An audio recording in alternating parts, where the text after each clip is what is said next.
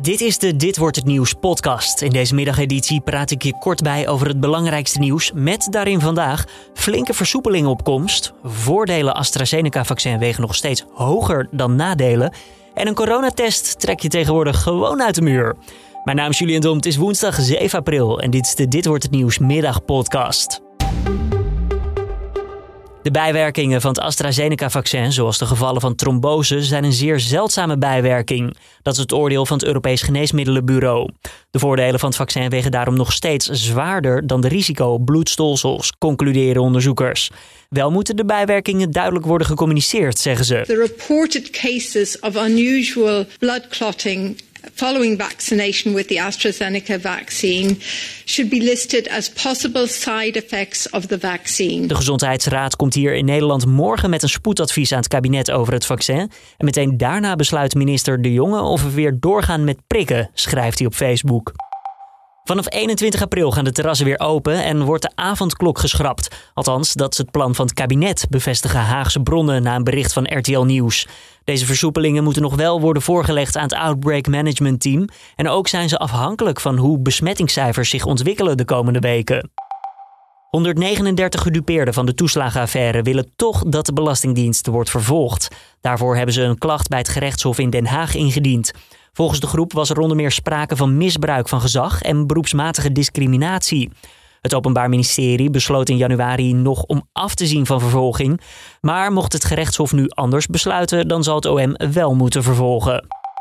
Het dagelijks aantal doden door corona is voor het eerst boven de 4000 gekomen in Brazilië. Ziekenhuizen zijn overvol en in sommige berichten is te lezen over mensen die sterven terwijl ze wachten op hulp. Het volledige zorgstelsel zou in het land op instorten staan. In totaal zijn nu meer dan 330.000 mensen omgekomen door het virus in Brazilië.